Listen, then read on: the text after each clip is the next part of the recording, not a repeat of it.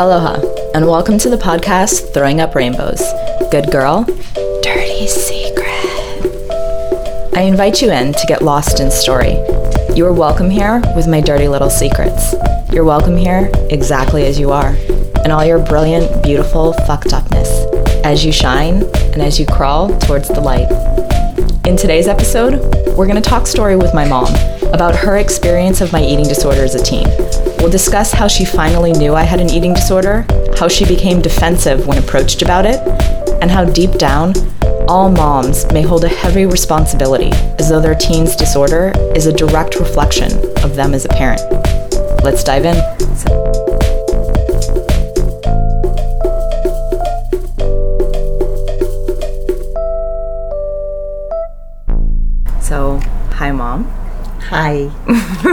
That's my mom. Like my dad, she didn't really know exactly when my eating disorder started, but slowly it became noticeable. Like my dad, she also thought my eating disorder was a teenage phase. But it seems as though both of them had trouble accepting that there was something awry with me because somehow it meant something about them as parents. When did you first know that I had an eating disorder? Actually, you were modeling and everything at the time, and I, I really didn't know that you were losing so much weight. But I really noticed your eating habits had totally changed. Um, when I would make meals, it was like I was making for four different people. It was like you're eating, you would want, you were almost like vegan, and I was trying to cook things that were for you that you would eat. And I was just trying to do the best I could, and we didn't know why. We just figured it was teens going through their stages of, you know, eating different things. Um, I think um, a real realization was when you were playing, I believe it was volleyball at the time, and the coach came up to me and said, I think your daughter has a, um, I don't know if she actually said eating disorder, but she said, I think she really has a problem. And I got mad at her. Huh. I actually never knew that she said that to you. So I was just like, yeah, well, you know, she's fine. And I, I got really, really mad. How come? Because I think you want your, you don't want someone telling a parent that something's wrong with their kid. You know, I think I, I think that's with anything. You know, if someone comes up and says, "I think your kid has ADD or, or whatever, some type of disorder," I think you set up a defense mecha- mechanism. Like, no, no way, they're fine. So that threw me off. Then I started looking into more and started looking at things with you and stuff.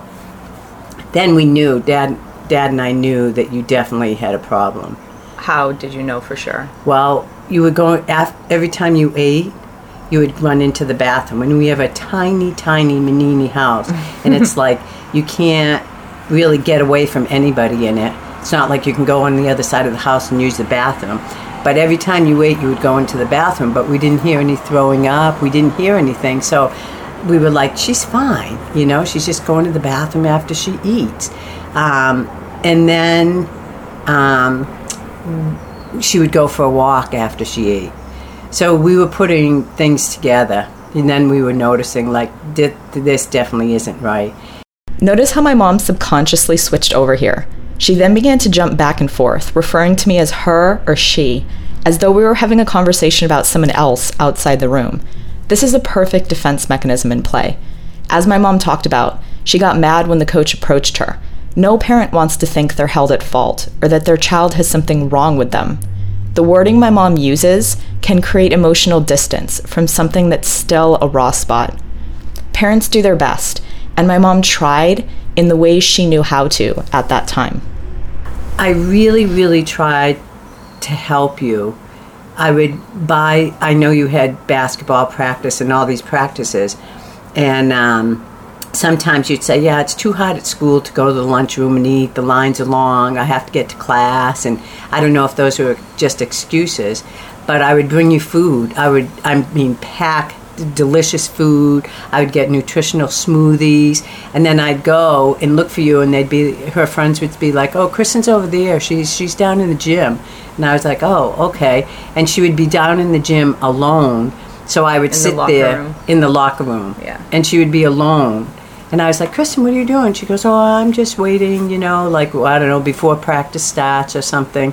And um, I would bring smoothies and all these good things, and she'd be like, "Oh, thanks, mom," and then she probably drank it or ate it, and then just threw it up. And I think of like, I mean, this is a stupid thing to say, but I was like, I spent so much money on these nutritional things and food, and I would send her lunch every day to school, and I think it just all got barfed up, you know, and. Does that make you sad or angry? I mean, No, it's just it. I mean, it's not even the money or anything like that. It's like the time and effort I put in to try to make things better, mm-hmm. and nothing was working. So, my husband and I um, found a therapist. I didn't open up to the therapist at all. at that time, I felt that my eating disorder was the one thing that was mine, and there was no way that anyone was going to take it away from me. Why an eating disorder over something else? Doing I- drugs, hanging out with different people. Why? Why do you 'Cause I- think I, chose that specific thing? because you could control it. Like we knew, we brought you up to believe that drinking was bad, drugs are bad. You know what I mean? Like uh, my husband would always say, nothing good comes out of drugs and drinking. You know, so you were brought up, you know, in a um, Christian household, knowing that those things weren't good. And you were such a good girl. I mean, always a good girl. Never did anything wrong. Never overstepped the I don't boundaries. know about that, but- well, and, and that we knew of. Okay. That we knew of until you seen. I mean, we when you were younger, all the way until you got to Punahou, and we wanted you guys to sort of spread your wings, but you didn't. It's like go out there, date, go out there, do this, and and you didn't. But you guys knew right from wrong, and I think it was just I, I don't even know when it changed. I don't know if it was the modeling. I don't know if it was the school. Um, i don't know if it was the kids teasing you. But it just it just started. It was like it just started. And then it just snowballed where we didn't even we didn't even know what to do and that's when we finally got you help but maybe it was a wake-up call for your counselors to say that to me for to me you know deep down Did other people say stuff to you after the volleyball lady? Mm-mm. So nobody else, no other parents, no other friends. No, I don't approached ever remember even our friends or anything saying Kristen looks really thin. Actually, I do remember someone saying it, and I don't know who it was. Um, I think someone did say it one time. Yeah, Kristen looks pretty thin or something. I don't. I don't know if it was. Uh, I don't know who it was actually, but Was your response always to sort of bristle them off? yeah, yeah. All these things were true. I was a good little girl. I was modeling. People at school did tease me about having a big butt and gave me the nickname Booty. I fucking hated that name. But I had no skills to confront the girls about it and stand up for myself. And I was in a new school and I wanted to fit in. And while all those are true, they were just the surface things of the eating disorder. But it's what parents can see and pinpoint. Still, for parents, there's a sharp, lingering fear that their teen's eating disorder may be their fault. Because what? What does it say about you if I'm not fine? Um, Like, how did how did you? maybe feel? I felt like I'm a good mom. I've done everything I could to be a good mom. Is this a reflection on me that this has happened to her? You know? Yeah. Can you say more about that? Because I feel like a lot of parents will probably connect to that. Yeah, because um, when your kids, you raise your kids the best you can in every situation. And I was truly blessed to have two kids that were normal, that were healthy, that were just great.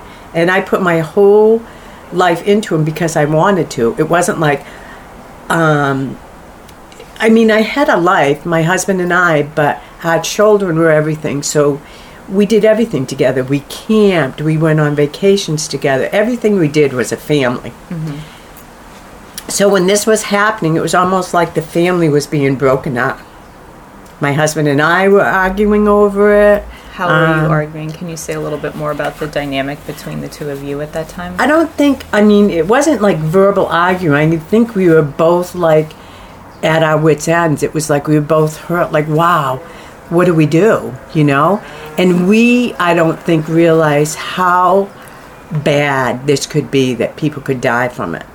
You know? So you didn't think I was going to die? No, Okay. no. I just felt you were sick. You were going through something that you know. We'll bring it to a therapist. We'll, and then when we started researching it more, when I did, I realized it's a real head trip thing. It's a real mental thing that you really have to um, say to yourself, "I have a real problem. I need help." Eating disorders are a winding road, but recovery starts when we admit that we need help. If we hold a disorder so tightly as our secret, as our thing, recovery can take a long time. It just went on for way too long, and you didn't deserve it. And then, as a mom, you you uh, you second guess yourself. It's like I thought I did everything right.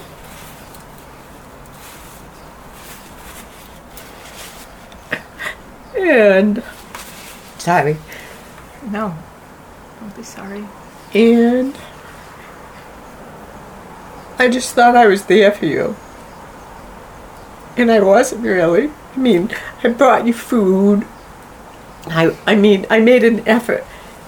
As soon as I'd finish work, I'd think in my head the whole time working, what can I bring her? What can I do to help her eat something healthy that she'll get better again? She'll gain some weight. And I'd sit with you, and it was just sad. Because I didn't know what else to do. My parents thought that they'd send me to a therapist and I'd get better, but they didn't seek any support for themselves.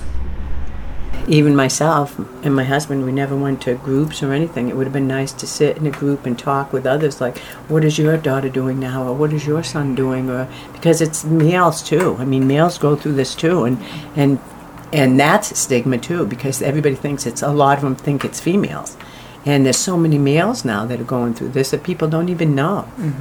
So, I I would say, um, sit down with your daughter or your son mm-hmm. and just say, I know this is really hard. I don't know what you're going through, but we can't help you. We're going to have to seek other help to help you to get through this. And research therapists, you know? What I heard over and over in my mom's interview was the sadness that still lingers like a ghost and the unanswered fear like a whisper. Was this somehow my fault?